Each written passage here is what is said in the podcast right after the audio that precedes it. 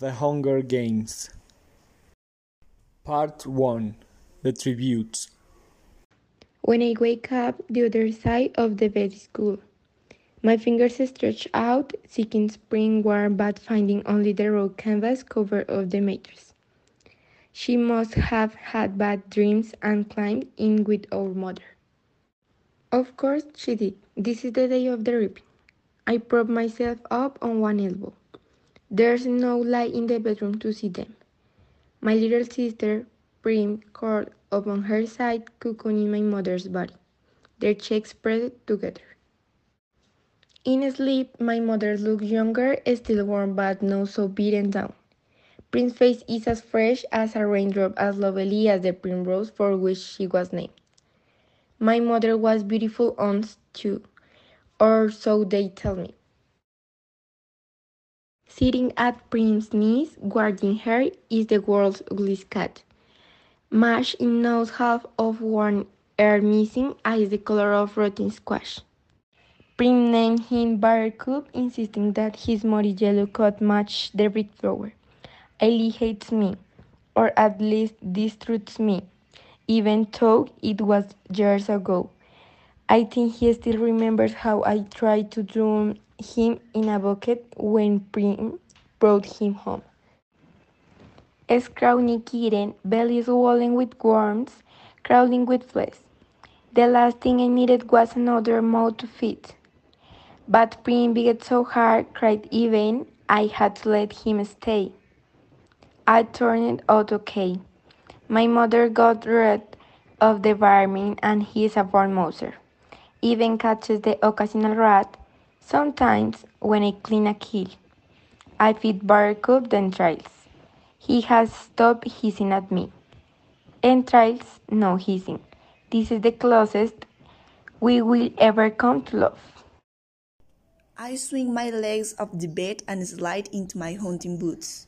Supple leather that has mold to my feet. I pull on trousers, a shirt, took my long dark braid up into a cape, and grab my forage bag. On the table, under a wooden bowl to protect it from hungry rats and cats alike, sits a perfect little goat cheese wrapped in basil leaves. Prim's gift to me on reaping day. I put this cheese carefully in my pocket as I sleep outside. Our part of District 12, nicknamed the Seam, is usually crawling with coal miners heading out to the morning shift at this hour. Men and women with hunched shoulders, sewn knuckles, many who have long since stopped trying to scrub the coal dust off their broken nails, the lines of their sunken face. But today, the black cinder streets are empty. Shutters of the squat grey houses are closed. The reaping isn't until two. May as we sleep in, if you can. Our house is almost at the edge of the seam. In I only have to pass a few gates to reach the scruffy field called the meadow. Separating the meadow from the woods, in fact enclosing all District 12, is a high link fence top with barbed. In theory, it's supposed to be electrified 24 hours a day as a deterrent to the predators that live in the woods, that used to threaten our streets. But since we're lucky to get two or three hours of electricity in the evenings, it's usually safe to the touch. Even so, I always take a moment to listen carefully for the hum that means the fence is alive. Right now, it is silent as a stone, concealed by a clump of bushes. I flattened out onto my bailey and slide under a two-foot stretch that's been loose for years. There are several other weak spots in the fence, but this one is so close to me, I almost always enter the woods head.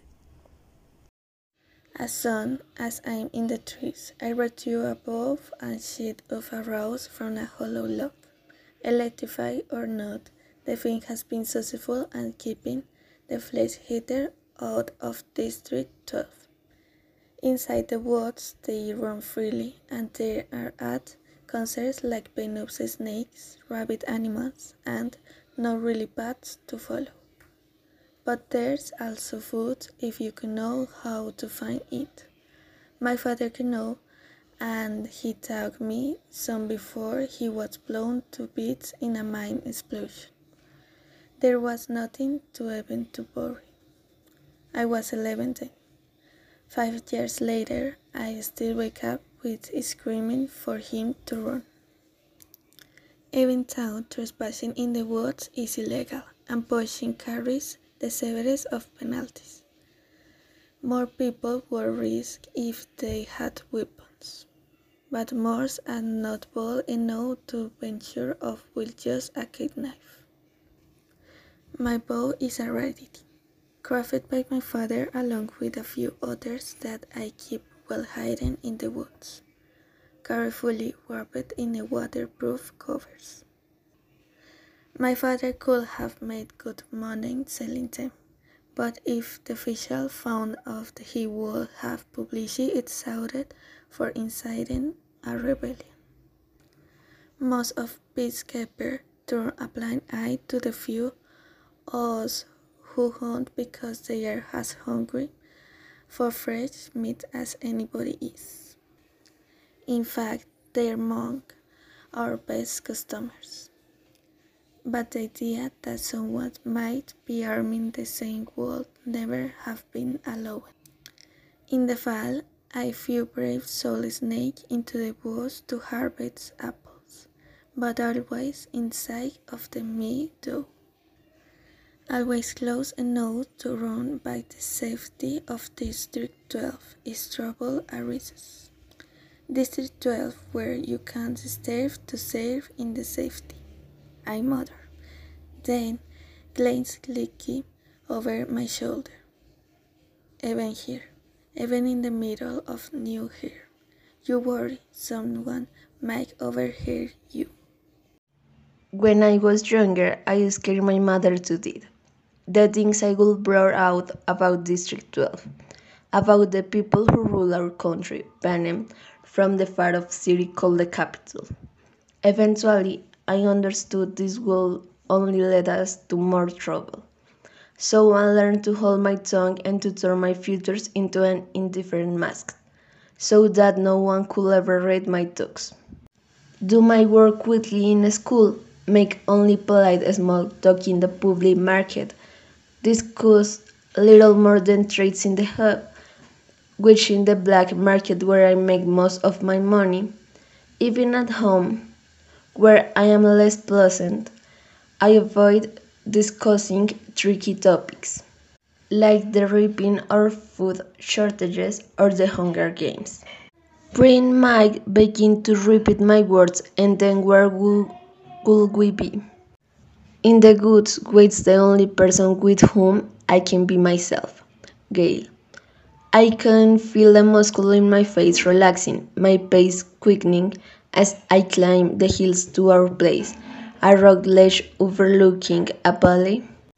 A thicket of berry bushes protects it from unwanted eyes. The sight of him waiting there brings on a smile. Gale says, I never smile except in the woods. Hey, Catnip, says Gale. My real name is Katniss, but when I first told him, I had barely whispered. So he thought I said catnip. Then, when these crazy lynx started following me around the woods looking for handouts, it became his official nickname for me. I finally had to kill the lynx because he scared of the game. I almost regret it because he was in bad company but I got a decent price for his pill. Look what I should. Gale holds up a loaf of bread with an arrow stuck in it, and I laughed. It's real bakery bread, not the flat. These loaves we make from our grain rations. I take it in my hands, pull out the roll, and hold the puncture in the crust to my nose inhaling the fragrance that makes my mouth float with saliva. Fine break like this is for special occasions. Mmm, still warm, I say. He must have been at the bakery at the crack of dawn to trade for it. What did it cost you? Just a squirrel. Think the old man was feeling sentimental this morning? says Gale. Even wished me luck? Well, we all feel a little closer today, don't we? I say, not even bothering to roll my eyes. Pin left use a cheese. I pull it out. His expression brightens at the truth. Thank you, Prim. We'll have a real feast. Suddenly, he falls into a Capitol accent as he mimics Effie Trinket. The maniacally upbeat woman who arrives owns a year to read all the names at the reaping. I almost forgot. Happy Hunger Games! He plucks a few blackberries from the bushes around us and may the odds. He tosses a berry high arc toward me. I catch it in my mouth and break the delicate skin with my teeth. The sweet tartness explodes across my tongue. Be ever in your favor. I finish with equal verve. We have to joke about it because the alternative is to be scared out of your wits. Besides, the Capitol accent is so affect almost anything sounds funny in it. I watch as Gale pulls out his knife and slices the bread. He could be my brother. Straight black hair, olive skin. We even have the same gray eyes. But we're not related, at least not closely. Most of the families who work the mines resemble one another this way. That's why my mother and Prim, with their light hair and blue eyes, always look out of place. They are my mother's parents, we part of the small merchant class that caters to official peacekeepers and the occasional Seam customers. They run an apothecary shop in the nicer part of District 11. Since almost no one can afford doctors, apothecaries are our healers. My father got to know my mother because on his hunts he would sometimes collect medicinal herbs and sell them to her shop to be brewed into remedies. She must have really loved him to leave her home for the Seam. I try to remember that when I, all I can see is this woman who sat by blank and unquenchable while her children torn to skin and bones. I try to forgive her for my father's sake, but to be honest, I'm not the forgiving type. Gale spreads the bread slice with the soft goat cheese, carefully placing a basil leaf on each while I strip the bushes of the berries. We settle back in a nook in the rocks. From this place, we are invisible, but have a clear view of the valley, which is teeming with summer life. Greens together, roots to dig, fish iridescent in the sunlight. The day is glorious, with blue sky and soft breeze. The food wonderful, with the cheese is pinned into the warm bread and the berries bursting in our mouths. Everything would be perfect if this really was a holiday, if all the day of meant was roaming the mountains with Gale, hunting for tonight's supper, but instead we have to be standing in the square at two o'clock, waiting for the names to be called out. We could do it, you know. Gale says quietly. What? I ask. Leave the district. Run off. Live in the woods. You and I, we could make it, says Gale. I don't know how to respond. The idea is so preposterous. If we didn't have so many kids, he adds quickly. They are not our kids, of course, but they are as will be. Gale's two little brother and a sister, Prim, and you may as well throw in our mothers too, because how would they live without us? Who will fill these mouths that are always asking for more? With both us hunting daily. There are still nights when game has to be spewed for lard or chowless wool. Still night when we go to the bed without too much growling. I never want to have kids, I say. I might if I didn't live here, says Gale. But you do, I said irritated. Forget it, he snapped back. The conversation feels wrong. Live? How could I leave prim? Whose is the only person in the world that I'm certain I love? And Gale is devoted to his family. We can live, so why bother talking about it? And if we did, even if we did, where did this stuff about having kids come from? There's never been anything romantic between Gale and me. When we met, I was skinny, 12 years old, and allowed he was only 2 years old. He already looked like a man. It took a long time for us to be even become friends, to stop haggling over every trade and begin helping each other out. Besides, if he wants kills, Gale won't have any trouble finding a wife. He's good looking, he's strong and anyone to handle the work of the mines and he can't hunt. You can tell by the way the girls whisper about him he went waltz by into the school that they want him. It makes me jealous, but not for the reason people who will think. Good hunting patterns and hard to find. What do you want to do? I ask.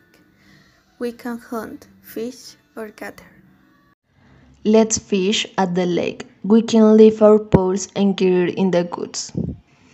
Get something nice for tonight, he says. Tonight, after the reaping, everyone is supposed to celebrate.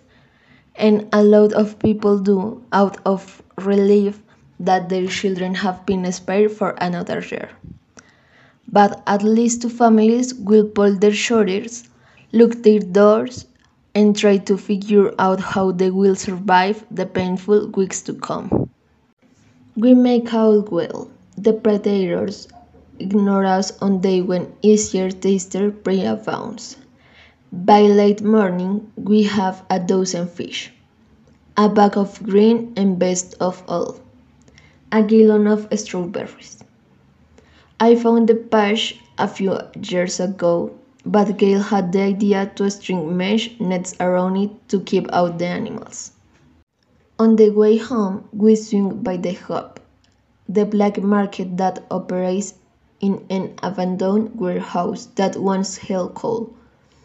When they came up with a more efficient system that transported the coal directly from the mines to the trains, the hub gradually took over the space. Most businesses are closed by this time of reaping day, but the black market's still fairly busy. We easily trade six of the fish for good bread, the other two for salt. Greasy Sae, the bony old woman who sells bowls of hot soup from a large kettle takes half the grains of our hands in exchange for a couple of chunks of paraffin. We might do a tad better elsewhere. But we make an effort to keep on good terms with Greasy Sae. She's the only one who can consistently be counted on to buy wild dog. We don't hunt them on purpose, but if you are attacked and you take out a dog or two, well, meat is meat. Once it's in the soup, I can eat the beef, Greasy Sae, says with a wink. No one in the Seam would turn up their nose at a good leg of wild dog, but the peacekeepers who come to the hub can afford to be a little chooser. When we finish our business at the market, we go to the back door of the major's house to sell half the strawberries. knowing he has a particular fondness for them and can afford all price. The major's daughter, Madge, opened the door. She is in my year at school. Think the major's daughter, you'd expect her to be a snob. But she's all right. She just keeps to herself, like me. Since neither of us really has a group of friends. We seem to end up together a lot at school. Eating lunch, sitting next to each other at assembles. Partnering for sports activities, we rarely talk, which suits us both just fine. Today, her drab school outfit has been replaced by an expensive white dress, and her blonde hair is done up with a pink ribbon. Ripping clothes. Pretty dress, says Gale. Madge shoots him a look, trying to see if it's a genuine complaint or if he's just being ironic. It is a pretty dress, but she will never be wearing it ordinarily. She presses her lips together and then smiles. Well, if I end up going to the Capitol, I want to look nice, don't I? Now it's Gale's turn to be confused. Does she mean it? Or she messing with him? I'm guessing the second. You won't be going to the Capitol, says Gale coolly. His eyes land on a small circular pin that adorns her dress. Regold, beautiful craft, it could keep a family in bed for months. What can you have? Fine rice? I had six when I was just 12 years old. That's not her fault, I say. No, it's not one's fault, just the way it is, says Gale. Madge's face had become closed off. She puts the money for the berries in my hand. Good luck, Katniss. You too, I say, and the door closes. We walk toward the Seam in silence. I don't like that Gale took a dig at Madge, but he's right, of course. The reaping system is unfair, with the poor getting the worst of it. You become eligible for the reaping the day you turn 12. That year, your name is entered once, at 13 twice, and so and so on until you reach the age of 18, the final year of eligibility. When your names go into the pool seven times, that's true for every citizen in all 12 districts in the entire country of Panem. But hers is the catch. Say you are poor and starving as we were. You can opt to add your name more times in exchange for tesserae. Each tessera is worth a measured year's supply of grain and oil for one person. You may do this for each year of your family members as well. So at the age of 12, I have my name entered four times. Once because I had to, and three times for tesserae for grain and oil for myself. Prim and my mother, in fact, every year I have needed to do this, and the entires are cumulative. So now, at the age of 16, my name will be in the reaping 20 times. Gale, who is 18 and has been either helping or single handedly feeding a family of five for seven years, will have his name in 42 times. You can see why someone like Madge, who has never been at risk of needing a tessera, can sing him off. The change of her name being drawn is very slim compared to those of us who live in the sea. Not impossible, but slim. And even though the rules were set up by the Capitol, not the district, certainly not Madge's family. It's hard not to resent to who don't have to sign up for Tesser. Gailke knows his anger at Madge in misdirected. On other dates deep in the woods. I have listened to him rant about how the desert are just another tool to cause misery and on the district. A way to the plan had between the starving workers of the seam and those who can generally count on the super and the very ensure we will never trust one another. It's to the Capitol advantage to have us divided among ourselves. He might say it if there were no ears to hear but mine. If it wasn't reaping day. If a girl with a gold pin and no dessert had not made what I'm sure she thought was a harmless comment. As we walk, I glance over Gale's face. Still is modeling unearthed his stony expression. His rage seems pointless to me. God I never say so. It's not that I don't agree with him. I do. But what God is yelling about the Capitol in the middle of the woods? It doesn't change anything. It doesn't make things fair. It doesn't fill our stomachs. In fact, it scares of the nearby game. I let him yell talk. Better he does it in the woods than in the district. Gale and I divided our spoils, leaving to fish. A couple of loaves of gut brains, greens, a quart of strawberries, salt, paraffin, and a bit of money of each. See you in the square, I say. We're something pretty, he says flatly. At home, I find my mother and sister are ready to go. My mother wears a fine dress from her apothecary days. Prim is in my first reaping outfit, a skirt and ruffled blouse. It's a bit big on her, but my mother has made it stay with pins. Even so, she's having trouble keeping the blouse tucking at the back. A tub of warm water waits for me. I scrub off the dirt and sweat from the goods and even wash my hair. To my surprise, my mother has laid out one of her own lovely dresses for me. A soft blue thing with matching shoes. Are you sure? I ask. I'm trying to get past rejecting offers of help from her. For a while, I was so angry. I would not allow her to do anything for me. And this is something special. Her clothes from her past are very precious to her.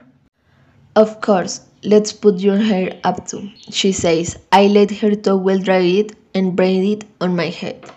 I can hardly recognize myself in the great mirror then leans against the wall.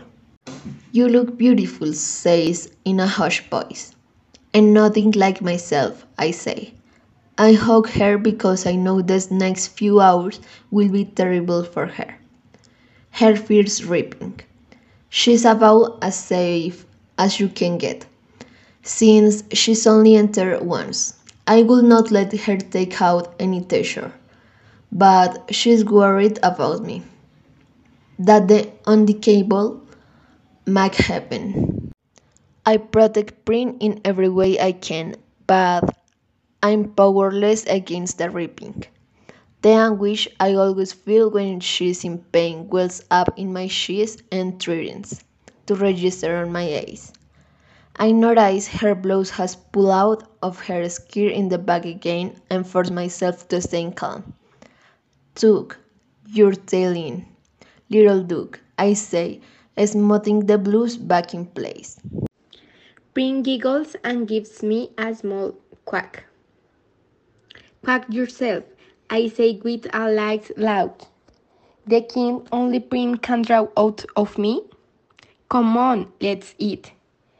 I say and plant a quick kiss on the top of her head. The fish and greens are already cooking in a stew, but that will be for supper. We decide to save the strawberries and bakery bread for this evening's meal to make it special, we say. Instead, we drink milk from Prince God. Lady, and eat the raw bread made from the tessera grain. Also, no one has much appetite anyway. At one o'clock, we head for the square. Attendance is mandatory unless you are on this door. These evenings, officials will come around and check to see if this is the case. If not, you'll be imprisoned. It's too bad, really, that they hold the reaping in the square one of the few places in District 11 that can be pleasant. The square surrounded by shops and on public market days, especially if there's good weather. It has a holiday feel to it. But today, despite the brick banners hanging on the bulls, there's an air of agreement. The camera crews perched like buzzards on rooftops only add to the effect. People file in silently and sign in. The reaping is a good opportunity for the Capitol to keep tabs on the population as well. 12 through 18 years old are herded into Robert Arias Market of BH, the oldest in the front, the young ones like Prim toward the back. Family members line up around the perimeter, holding tightly to one another's hands. But there are others too who have no one they love at stake, or who no longer care, who sleep among the crowd, taking bets on the two kids whose names will be drawn. Ads are given on their age, whether they are Seam or merchant, if they will break down and weep. Most refuse dealing with the racketeers, but carefully, carefully. These same people tend to be informers and who hasn't broken the law. I could be shot on a daily basis for hunting, but the appetites of those in charge protect me. Not everyone can claim the same. Anyway, Gale and I agreed that if we have to choose between dying of hunger and bullet in the head, the bullet would be much quicker. The space gets tired, more claustrophobic as people arrive. That the square is quite large, but not enough to hold District 12's population of about 8,000. Latecomers are redirected to the adjacent streets, where they can watch the event on the screens as it's televised live by the state. I found myself standing in a clump of sixteens from the Seam. We all changed third notes, then focused our attention on the temporary stage that is set up before the Justice Building. It holds three chairs, a podium, and two large balls one for the boys and one for the girls. I stare at the paper slips in the girls' ball. Twenty of them have Katniss Everdeen writing on them in a careful handwriting. Two of the three shares will read Madge's father, Mayor Undersee, who stole balding man, and Effie Trinket, District 12 escort, fresh from the Capitol with the hair scary bright green, pinkish hair and spring red suit. They murmur to each other and then look with concern at the empty seat. Just as the town clock strikes two, the mayor steps up to the podium and begins to read. It's the same story every year. He tells of the story of Panem, the country that rose up of the ashes of a place that once was called North America. He lists the disasters, the droughts, the storms, the fires, the crashing seas that swallowed up so much of the land, the brutal war for the what little substance remained. The result was Panem, a shining Capitol ranked by 13 districts, which brought peace and prosperity of its citizens. They come the dark days the uprising of district against the Capitol. Twelve were defeated, but 13 obliterated. The Treaty of Treason gave us the new laws to guarantee peace. As you yearly remind the dark days must never be repeated. It gave us the Hunger Games. The rules of the Hunger Games are simple.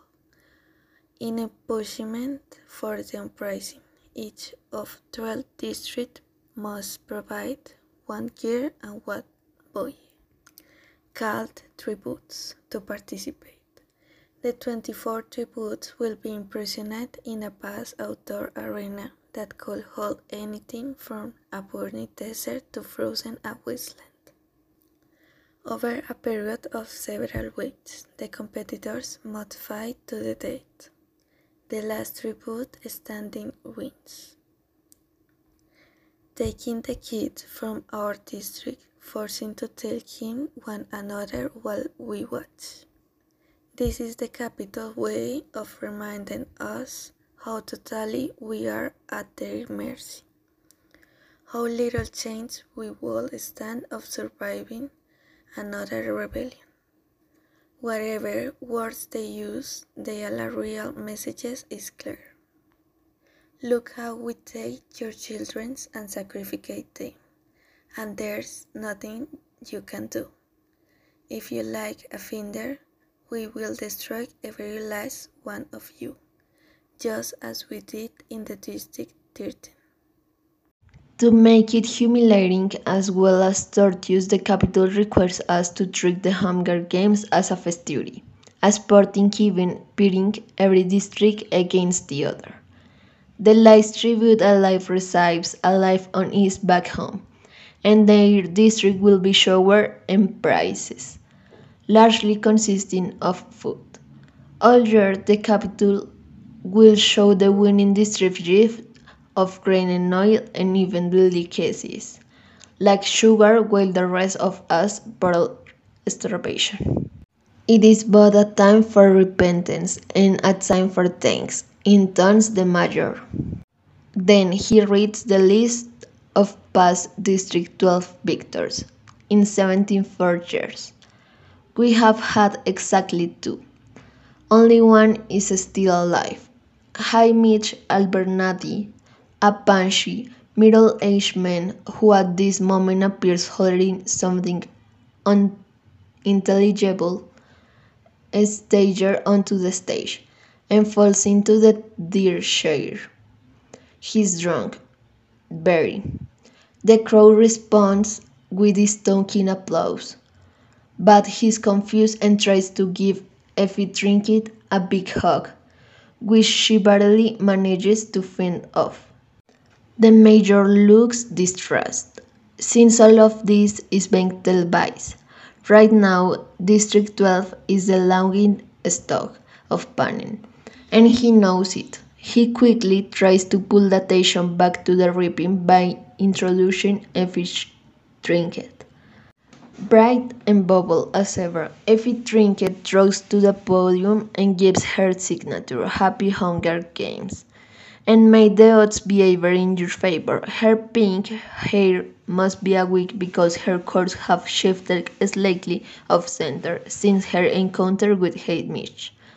She goes on a bit about what an honor it is to be her. Although everyone knows she's just aching to get Bob up to a better district where they have proper pictures, not drunks who molest you in front of to the entire nation. Through the crowd, I spot Gale looking back at me with a ghost of a smile. As reapings go, this one at least has slight entertainment factor.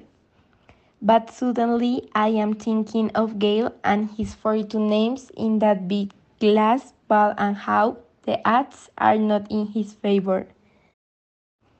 Not compared to a lot of the boys.